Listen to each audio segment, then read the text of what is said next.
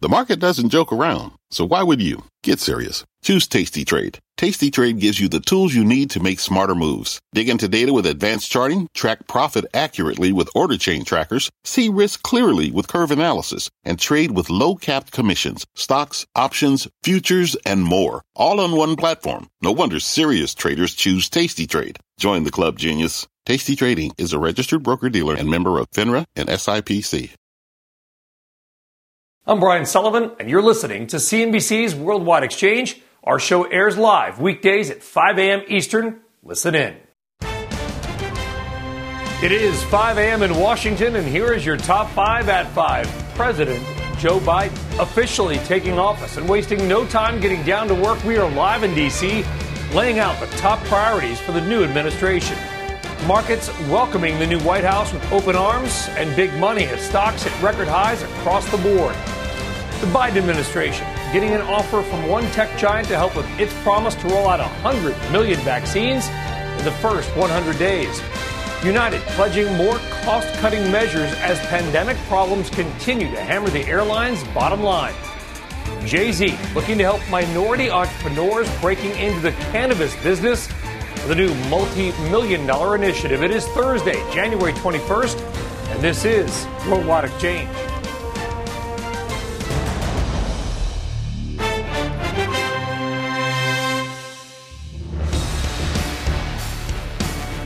Well, good morning, good afternoon, or good evening, and welcome from wherever in the world that you may be watching. I am Brian Sullivan. Everybody, hello, and good to be back with you at least for one day on this Thursday. Here's how your money and the markets look right now at this 5 a.m. hour. Futures, they are mixed, mildly higher though. All this after the S&P 500 and Nasdaq rose one and a half and two percent yesterday. By the way, marking a new record for an inauguration day. We'll tell you more about that soon. All three indexes are now at record highs again. The markets are doing so far on this holiday shortened week. The Dow is up more than 1%, while the S&P and NASDAQ are up even more, 2 and 3.5% respectively. Of course, we are also in the midst of earnings season, and today, another big day. You get results from IBM, Intel, CSX, and Union Pacific. And while we may be only 21 days into 2021, we've been crunching the numbers on the top three hottest stocks in the S&P 500 so far this year. All three are up about 30% or more just this year.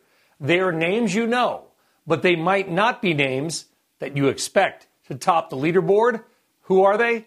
Well, we're going to show you later on in the show. We call that a tease. All right, let's go now around the world, worldwide. Asia mostly getting a boost on the back of Wall Street's rise.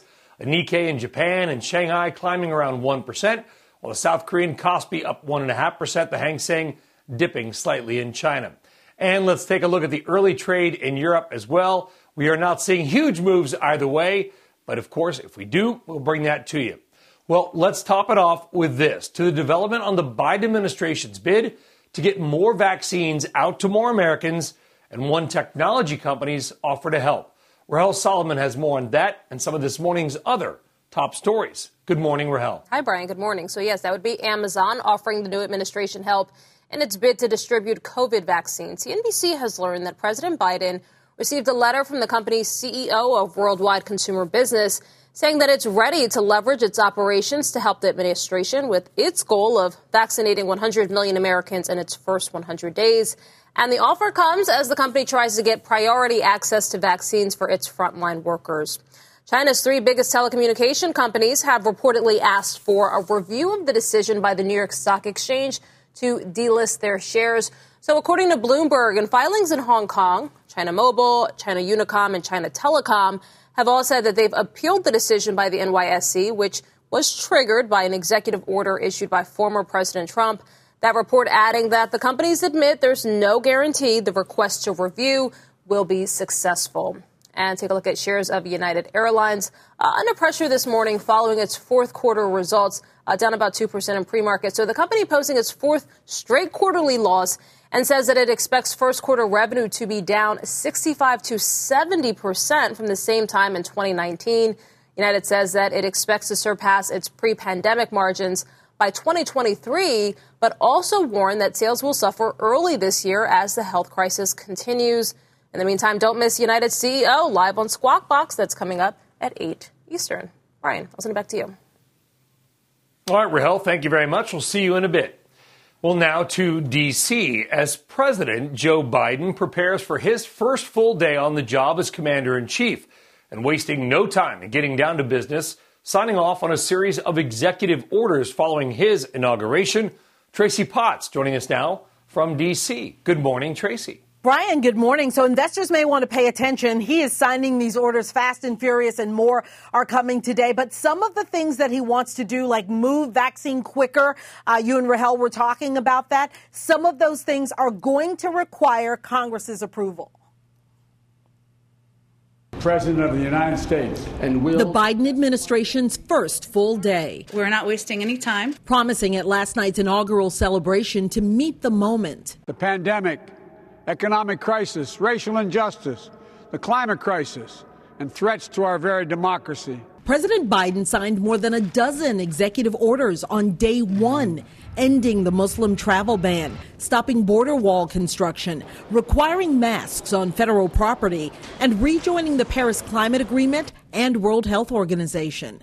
There's no time to start like today. More orders are coming to help schools and businesses reopen and reverse the ban on transgender persons in the military. He's already getting pushback from some Republicans. But I didn't find any of the orders that I agreed with, and I think many of the orders that he came forward with will lead to unemployment. President Biden needs Congress to pass his immigration bill, creating a path to citizenship for undocumented immigrants, to approve his $1.9 trillion COVID relief plan, and to confirm his cabinet. Nominees for transportation and defense are being considered today. Do you solemnly swear? Vice President Kamala Harris promising to carry out his vision on Capitol Hill. The courage to see beyond crisis, to do what is hard, to do what is good. She's the tiebreaker in what's already shaping up to be a fierce battle in the Senate.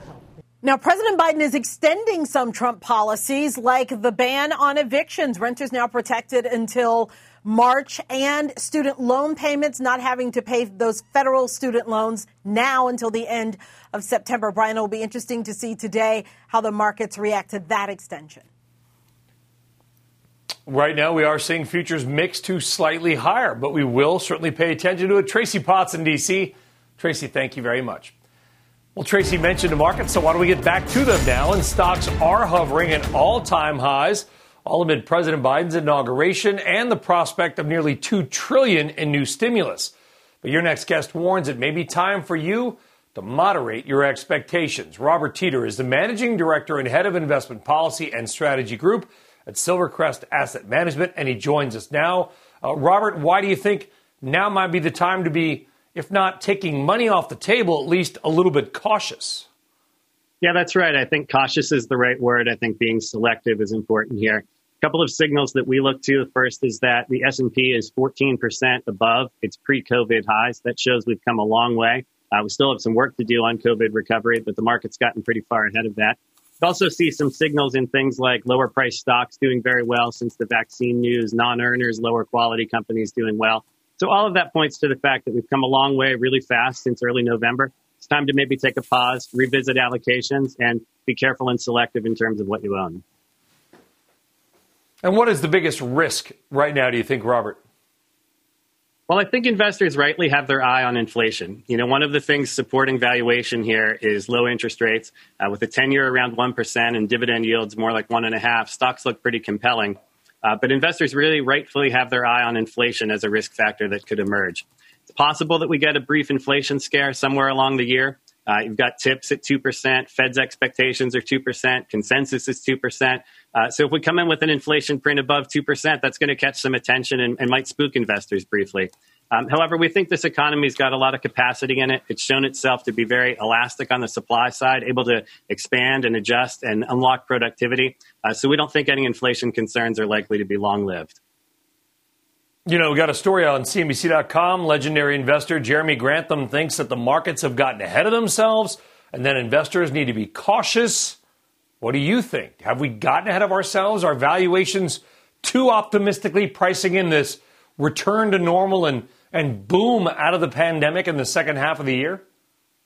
Well, I think there are pockets of that. But overall, when we look at valuation and you think about a, a calendar year, we've looked back over the past 60 years. A typical year sees uh, PE up or down by about three points. That would be a 10 to 15% move from here. Uh, we think that's pretty normal. I don't think valuation is going to be a tailwind, but I think it's I think it's well supported here. And so I think when you look ahead, that you have to find those areas of opportunity, and we're certainly seeing some of those. There are pockets of the market where uh, higher percentages of stocks are still pretty far away from their 52 week high, and those are probably the places you want to be looking for opportunity. The hottest place in the entire market has been small caps. They're up 30% in the last couple of months. Are you a believer? Are you a buyer, Robert, of the small caps? I do think there's still opportunity in small cap. Have to be careful. A large percentage of the small cap uh, index is, is companies that aren't making money, that are non earners. So you have to be careful in terms of sorting through it. But there's still a lot of opportunity there. That's one of the uh, index benchmarks that has a very high percentage of companies that are still very far away from 52 week highs. And so there is still room to go in that particular area, uh, so long as you're careful and selective. All right, Robert Teeter still bullish on the small cap space overall. Silvercrest Asset Management. Robert, thank you very much for coming on the program. We'll see you soon. Take care. Thank you. All right, well, we are just getting started. There is so much still to do on this Thursday morning when we come back. Oil prices surging lately, and will building out billions in renewable energy actually help oil prices move even higher? Goldman Sachs' head of energy research is here. Plus, the former Obama era official, President Biden, will reportedly tap to oversee the country's biggest banks. And your morning, RBI is back, and we talk stocks and the inauguration and why yesterday was indeed historical, but maybe not for the reason you might think.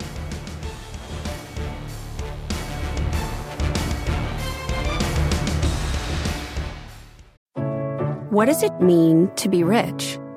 Is it having more stories to share or time to give? Is it being able to keep your loved ones close or travel somewhere far away? At Edward Jones, we believe the key to being rich is knowing what counts. Your dedicated financial advisor will take a comprehensive approach to your financial strategy to help support what truly matters to you. EdwardJones.com slash find your rich. Edward Jones, member SIPC. All right, welcome back to Worldwide Exchange. Well, all through the show today, we are laying out the top three hottest stocks in the S&P 500 this year, and we're going to count you down. Three, two, one. And let's start right now with the third best performing stock so far in 2021. It is early in the year, but CarMax, KMX, is up nearly 30% to start 2021. The used car seller surging this year. Car sales, they have been hot Everybody wants to commute alone rather than take mass transit as they go back to the office. CarMax upgraded yesterday at North Coast Research. So, who exactly are the two and one hottest stocks of the year? Well, the big reveals are coming up later on in this show. Well, oil prices are slipping a bit right now. This after data from the American Petroleum Institute shows a surprise build in inventories last week that is renewing a little bit of concern about fuel demand. But Goldman Sachs expects that Saudi Arabia's upcoming production cut, remember the Saudi surprise of a million barrels a day, will neutralize some of that demand weakness. And they see Brent crude rising to 65 bucks a barrel this summer. Let's talk now more about it from one of the guys who made that call. That is Damien Courvalin. He is head of energy research and senior commodity strategist at Goldman Sachs. Damien, welcome. Good to chat with you again. Are you surprised by the? I, I know you were bullish but are you surprised how strong the oil markets have been the last couple of weeks? We've learned three lessons this year that help explain why oil is off to such a strong start. First, we had this surprising Saudi cut. As you mentioned, it helped offset the lockdowns um, that are spreading across Europe and Asia. Um, second, uh, the outcome of the U.S. election means more stimulus, more oil demand, um, over the next couple years in the U.S. And third, shale producers have reiterated again their commitment to discipline. So with a large impulse from vaccines and a lagged supply response, we're fast forwarding the rally to uh, $65 prices in our view. Damien, connect the dots between stimulus and oil demand. So there are two key policies being put in place globally. Policies to help the economic recovery and fight income inequality, and policies uh, to achieve a greener economy. Now, the stimulus, ultimately, whether it's in Europe, in the US, and China, includes support for both policies. When you focus on incomes, you're supporting commodity consumption. Right? You take your bottom third of the income distribution, and there, roughly half of your spending is on energy, food, capital goods. So supporting income is supporting commodity consumption. On the investment side, sure, a green economy will consume less oil, but to build it, you initially need a lot more diesel trucks. So when you look at the amount of stimulus and where it's being spent, it's in areas that will directly support energy consumption and will lead to a fast normalization in oil demand, especially when coupled with the benefits of vaccination. Yeah, and we know that this administration wants to pour billions or hundreds of billions or trillions of dollars into renewable energy, wind, solar, hydro, whatever it may be. I read your last report with interest, Damien, because it seemed to suggest that a push for renewables might also stimulate fossil fuel demand in the near term. Is that accurate? Exactly right. If you think about the deployment of renewables today, um, what it is achieving is a displacement of coal of nuclear generation, for example. What is missing, though, is the pass through for that renewable power to displace transportation demand. And the key really are electrical vehicles. Their sales are exploding, but they remain a tiny percentage of the existing fleet. So as activity picks up, we still need, as I mentioned, those diesel trucks, and consumers still, uh, for the very mass majority, drive gasoline cars. Um, so really what you're seeing is oil demand support that is not uh, destroyed by renewable investment yet. Over the long term, yes. The second component as well is the incentive to invest in renewables to some extent is cannibalizing the dollars that typically would have been spent on oil supply. Look at the majors, right? Diverting capex from oil projects to renewable projects that contributes to this uh, binding underinvestment in oil supply that will matter once demand recovers. And as uh, we argue, require higher prices to make this essential uh, commodity balance in 21, 22, and beyond. Damien Courvalin of Goldman Sachs. Damien, some really interesting perspectives, but we would uh, expect nothing less. Damien, thank you very much. Have a great day. Talk to you soon. Take care. Talk to you soon. All right, on deck, Twitter on the hot seat again, putting a freeze on yet another political account. Details on the policy violations that forced the company's hand ahead. Dow futures up 36. We're back after this. Today's big number 58%. That's how much the Dow Jones Industrial Average gained since President Trump was inaugurated in 2017 through his last day in office yesterday. The Dow made 126 new all time highs in that period.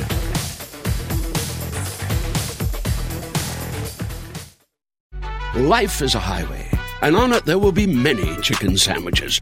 But there's only one McCrispy. So go ahead and hit the turn signal if you know about this juicy gem of a detour.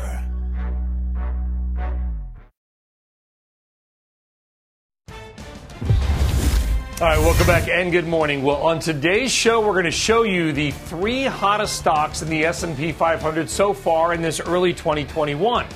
We just showed you the third best performer, CarMax, up nearly 30% to start the year. Now comes number two. Do you think you know it?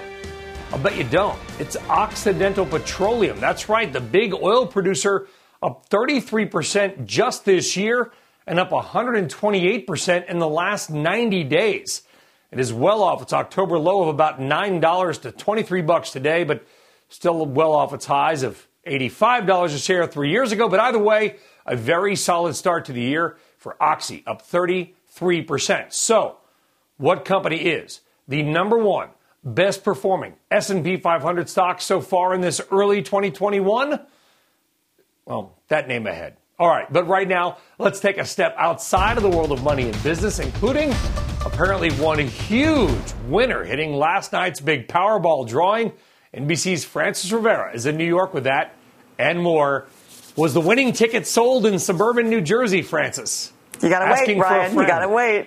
I got other Oh. headlines to get to before we get to that. So we'll pump the brakes a little bit and I'll fill you in.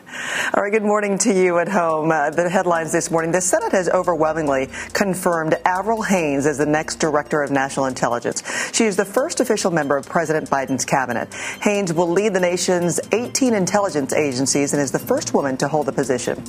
And according to CNN, Trump allies in the Senate are warning Minority Leader Mitch McConnell to stick with former President Trump during his impeachment trial, saying his support will evaporate otherwise. Senator McConnell said that the president provoked the mob that was behind the siege on the Capitol earlier this month. All right, Brian, here you go. Last night's $731 million Powerball has a single winner, that one winning ticket, not sold in southern New Jersey. Sorry. But in the state of Maryland, it matched all the numbers of last night's massive jackpot. It is the fourth largest grand prize in Powerball history and the first winner of the game since September. So if you're like one of us, the many who didn't win, we got the Mega Millions jackpot on Friday. That's worth 970 million. So you got your chance with that one, Brian. Well, maybe it's my brother and sister-in-law in Maryland. If so, I hope that they share. Frances, what happens? You win 730, of course, after taxes one time. Maybe they throw 500 million in your checking account. What's the first thing you do? Not tell a single person. Hide that ticket. Hide that ticket. I was talking with Don yesterday. Would you go back to work if you won? Oh, absolutely. I love my job. I'd probably be wearing like a solid gold suit and I'd do the show for my yacht, but I would still do it. All right, we can dream. We can dream. We got Friday. We, we can dream, and uh, let's hope it's uh, d- down there in near uh, suburban Maryland for the for the my brother and sister-in-law. Frances, thank you very much. Appreciate thing. it. All right, good luck to whoever that is. Yeah, and call a lawyer and don't tell anybody. All right, still on deck. President Biden getting down to work, shaping his administration's agenda. Ilan Moy standing by to lay out the big policy plans by the new White House and what it might mean for your money. Dow futures up 33. We're back after this.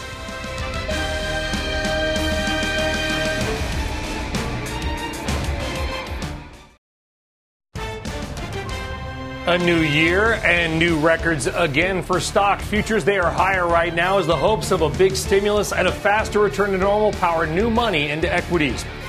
President Biden said to begin his first full day of work will head to Washington and talk about the first things on his to do list and what it might mean for your money. And the war against COVID, cases starting to fall as the vaccines roll out. Could we see an end to this sooner than many think? Top rated Morgan Stanley analyst Matthew Harrison will join us live on this Thursday, January 21st, and this is Worldwide Exchange.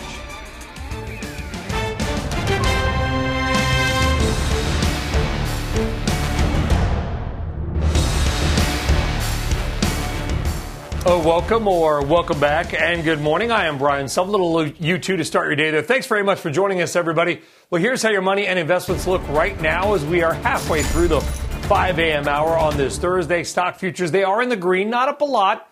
Dow futures an implied open up 33, but hey, we are in the green nonetheless, and pretty much every gain is going to be a new record. This after the S&P 500 and Nasdaq rose one and a half and 2% yesterday, all amid the inauguration, the prospects of new stimulus as well, maybe up to $2 billion. All three indexes are at record highs. The markets are doing well so far in this holiday shortened trading week as well. The Dow is up, but the NASDAQ has really been the star. It is up 3.5%. There's been a rotation out of tech, but this week we've seen a lot of money come back into technology. Well, throughout the show this morning, we've been working our way through the top three hottest stocks so far of the year. I know it's early, but hey, why not have a little fun? Because a lot of stocks are up bigly in 2021. The top three stock, CarMax, up just under 30%. Number two, Jim Cramer nailed it just now on Twitter. He said, maybe your oils, it is an oil. Occidental Petroleum up just under 33% this year, up 128% in the last 90 days. But the single hottest stock in the S&P 500, you think you got it? I'll bet you don't. It is General Motors. That's right, GM, up 34% so far this year. The automaker stock soaring to another record this week after announcing a partnership with Microsoft on driverless cars. This division inside of GM called Cruise, kind of coming out of nowhere, shocking everybody as a big time value unlock. And GM shares unlocking a lot of value for their shareholders. GM, you go Detroit, up 34%. You notice the trend? Car, oil, car to start 2021. All right, now to some of this morning's other top headlines and stories. Rahel is back with those and more. What do you got for us, Rahel? Hi, Brian. Well, Twitter has apparently locked the account of China's embassy in the U.S. The social media company says that a tweet about Uyghur women violated its policy against dehumanization. The ethnic Uyghurs are a Muslim minority living in Western China. Uh, in earnings news, Discover Financial posting better than expected results for its latest quarter. You can see shares are down about 1.2% in pre-market. The credit card company also reporting a smaller provision for credit losses. Again, the stock trading lower this morning, but off record highs. And turning to Washington, President Biden is expected to nominate Michael Barr as comptroller of the currency. That, according to the Wall Street Journal. So the role oversees about 1,200 banks. Barr worked in President Obama's Treasury Department and helped put together the Dodd Frank Act. You're now up to date, Brian. All right, Rahel, thank you very much. Well, why don't we stay right there on DC News, where President Biden will begin his first full day as the nation's commander in chief today. He is expected to sign 10 executive orders today focused on fighting the COVID pandemic.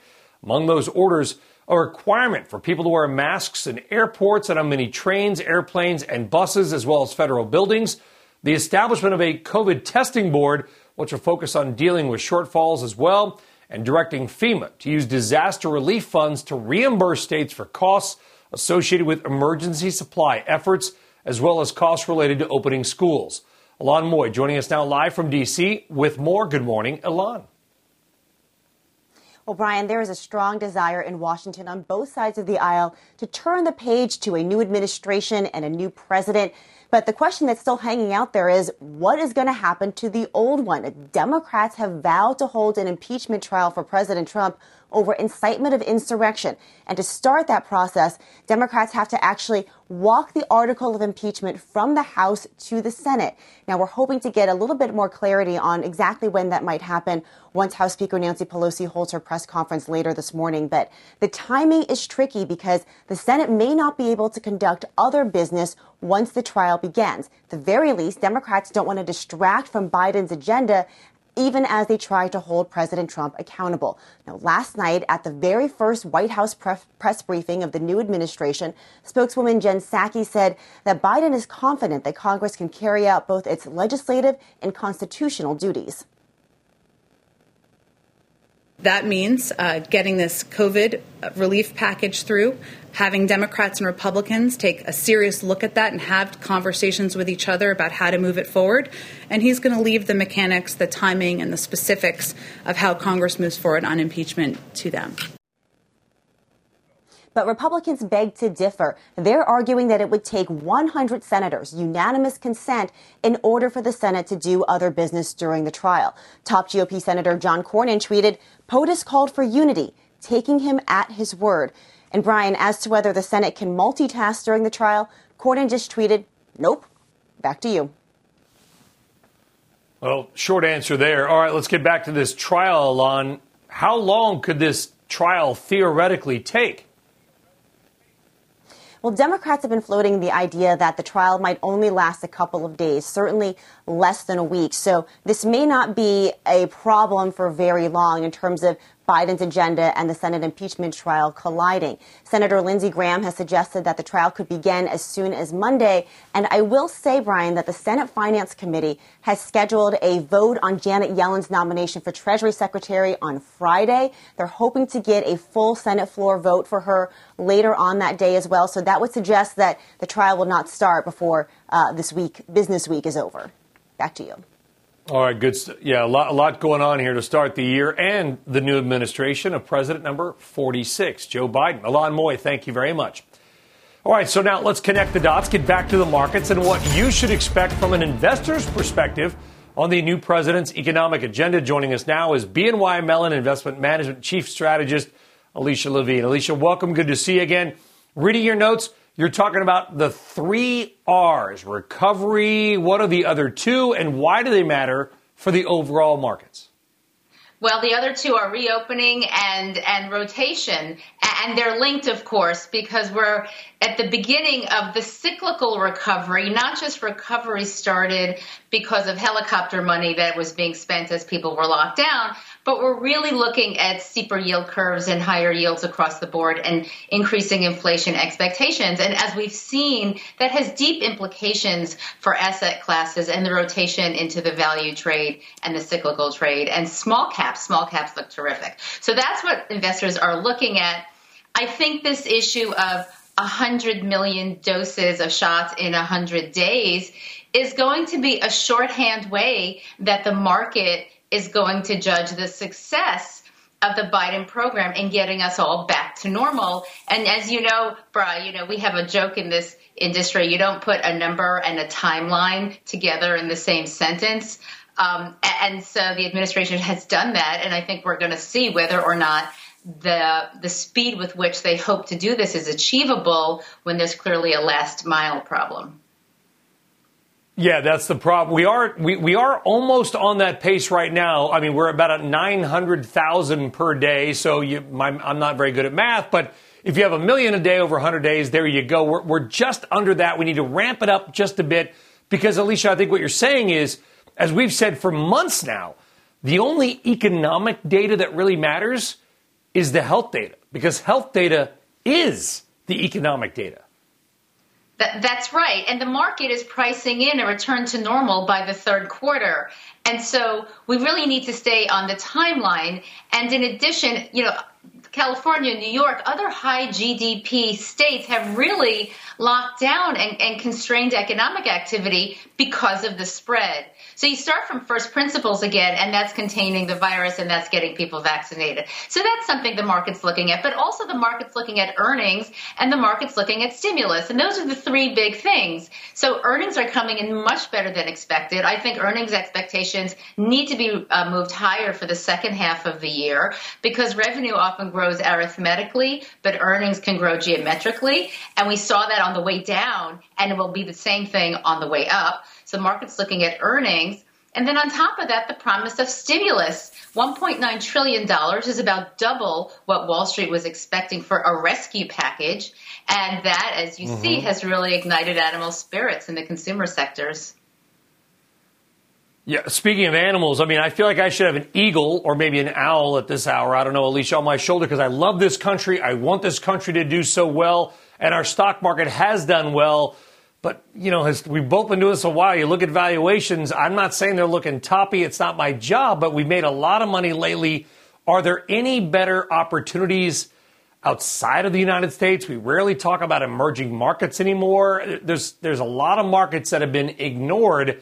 And I just wonder if their multiples are a little more attractive than ours may be. Yeah, that, that's right. So, so the, the kind of the pain trade for the last decade was emerging markets and really overseas markets because the U.S. market really uh, took over the entire conversation in the investing universe, particularly as the dollar strengthened. And so investing overseas requires a view on the U.S. currency. And so we think that the U.S. dollar goes weaker because we have ton of liquidity in the system from the Fed and from the U.S. government on the fiscal side. And with a weaker U.S. dollar, emerging markets look very attractive. So we think that's an interesting place. We think developed Europe and the UK. The UK is one of our favorite markets right now. It's a little bit counterintuitive. I think the UK is a really great place to invest mm. capital. And small caps, small caps are not done. Small caps on the way out of um, a recession tend to outperform for close to 18 months. So uh, small caps are not done. They may take a pause because of the speed with which they've moved, but we like the small cap space. And of course, tech. We're digitizing. PEs will come in as as yields move higher, but earnings are going to propel forward. And so that's what's going to get your stocks higher. Not so much the PEs, what, what, but the earnings. You, you talk about the UK and, and health data being economic data, Alicia. The UK is the only large country that has done better than us in their vaccine rollout. You got Israel, Bahrain, and the UAE. They're, they're small nations. They, the UK and then us. So the UK is actually, maybe that's a reason to be bullish on that market as well. And I am told in my ear by my producer that you whispered to him that you guessed GM correctly as the top performing S&P 500 this or did you peek? No, I didn't peek. I guess I knew it was a couple of autos and, and oil because you can see the outperformance of those old economy, sort of not sexy sectors that are really powering the market this year. I mean, already they've outperformed the top five tech stocks, not including Tesla. But you know, the old economy stocks linked to the transition from fossil fuel economy to a more sustainable green economy is going to have enormous, enormous consequences for those old sectors, as you said in a previous segment. Well, we're going to be using more oil right here. We're probably using more oil around the world in the next 20 years. I know people don't like to hear it, but when you look at population growth, whatever it might be, that's the that's the reality of fossil fuels. Maybe not in San Francisco and parts of Boston, but certainly around the world. You know, Alicia, we appreciate it. Great guest, by the way. Great job. We'll see you soon. Take care. Thanks, thanks, Brian. Good morning. All right. Good morning. Thank you, or as I call it, good evening. All right. Coming up, your morning RBI. Here's a hint. It has to do with DC and your money, but don't worry, it's not about politics. It's what stocks did yesterday that they've never done before leading up to an inauguration. Dow futures, they're in the green. Worldwide Exchange is back right after this.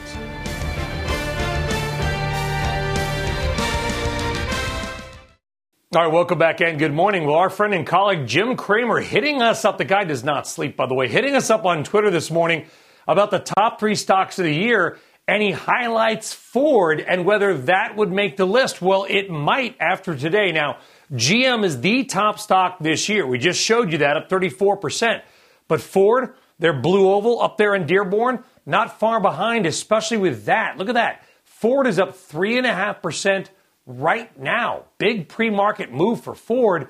That makes Ford up 28% this year. It's up 40% in the last three months.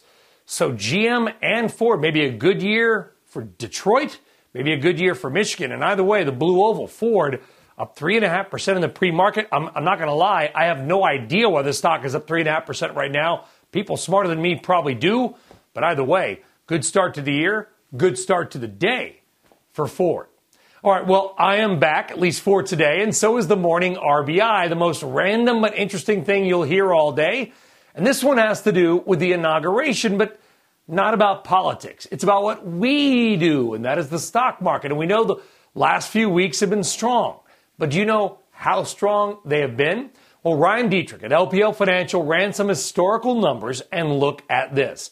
The period between the election and the inauguration yesterday, the S&P 500 rose 14%, and that is the best return for that index between the election and the inauguration since the inauguration was moved to January from March, up 14%. JFK and Bill Clinton's second term tied at exactly an 8.8% return for the S&P 500. And you like Ike? Well, he came in, I'll call it third because it was tied at 6.3% gain between the election and the inauguration. By the way, before the inauguration was moved, it would have been Herbert Hoover. But that's a terrible analogy, and it was in March, so we'll forget about that. By the way, a bonus RBI courtesy of our own market guru Robert Hum. Yesterday was the first time ever that the S&P 500 has risen more than 1% on the inauguration day. Not a political statement. We're of course seeing the end hopefully to this terrible pandemic relatively soon and also talking about a nearly $2 trillion stimulus plan so maybe not a surprise we have been so strong. But either way, congratulations to our new president. We wish you, and of course, the entire country, whatever your political stripe, well. And as you can say that as far as stocks go, the last few weeks has made number 46 number one. Random and hopefully interesting. All right, when we come back, on deck, the new administration looking to ramp up vaccinations in the U.S. Morgan Stanley analyst Matthew Harrison is here to break down where we really stand in vaccination. And if you have not already, why not? Subscribe to our new podcast on all the major podcast platforms. There it is. Forget about the picture. Don't worry about that. Subscribe anyway. We're back. Dow futures up 30%. Stick around.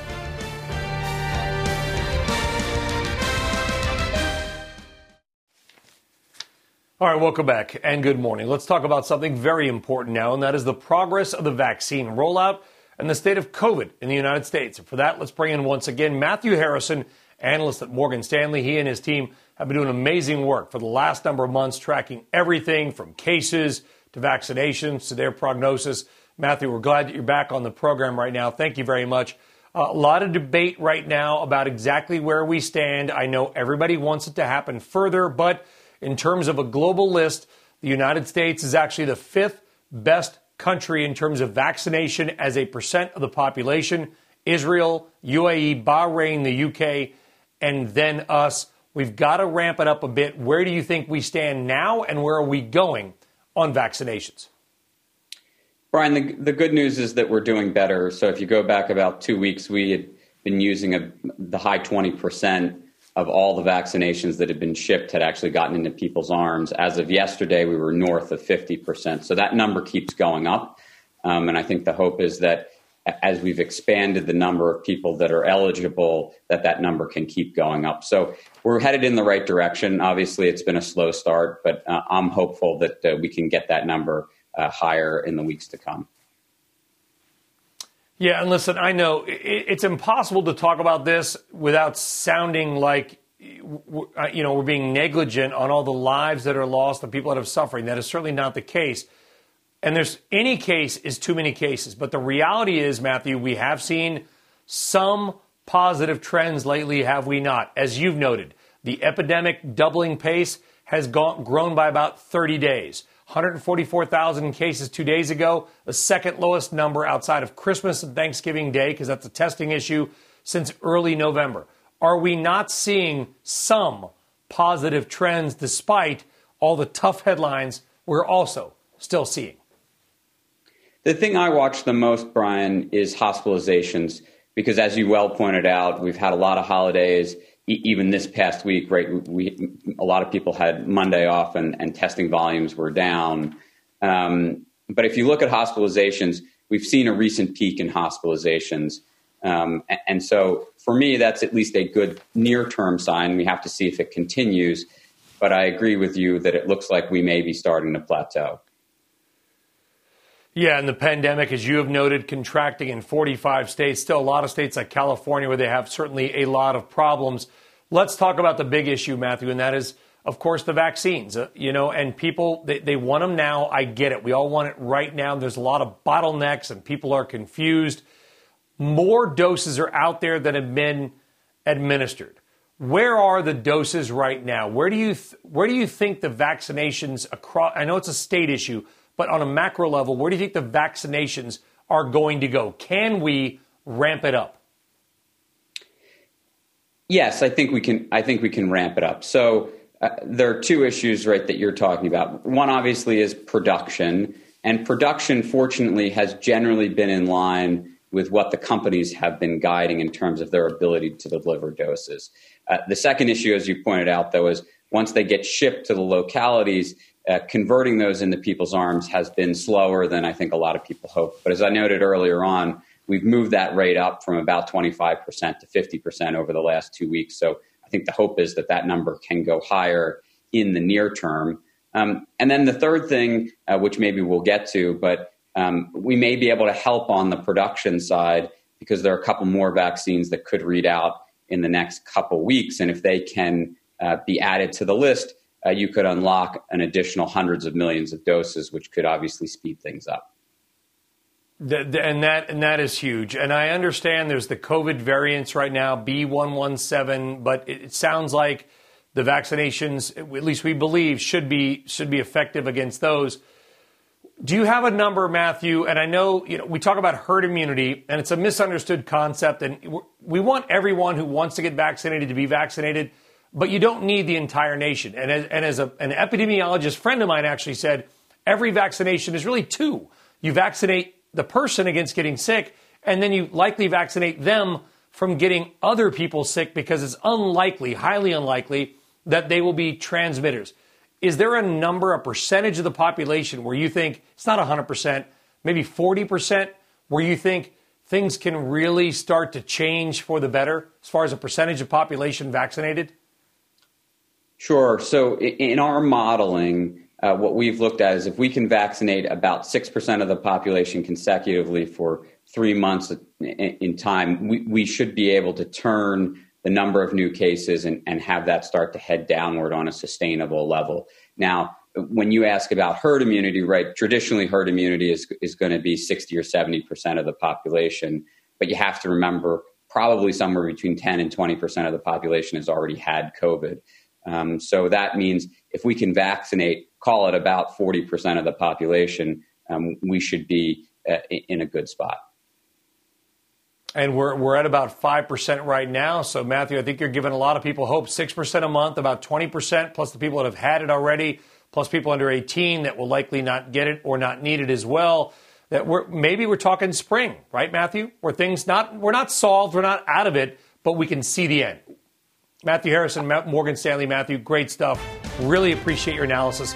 A lot of hard work you guys are putting out. We appreciate it. Thank you, Matthew. All right, in there on a on a positive note, folks. We are certainly getting there, and let's hope those numbers are right. Well, that does it for Worldwide Exchange. I'll be off for a couple of days. Squawk Box is up next. You have a great day. We'll see you soon. Take care.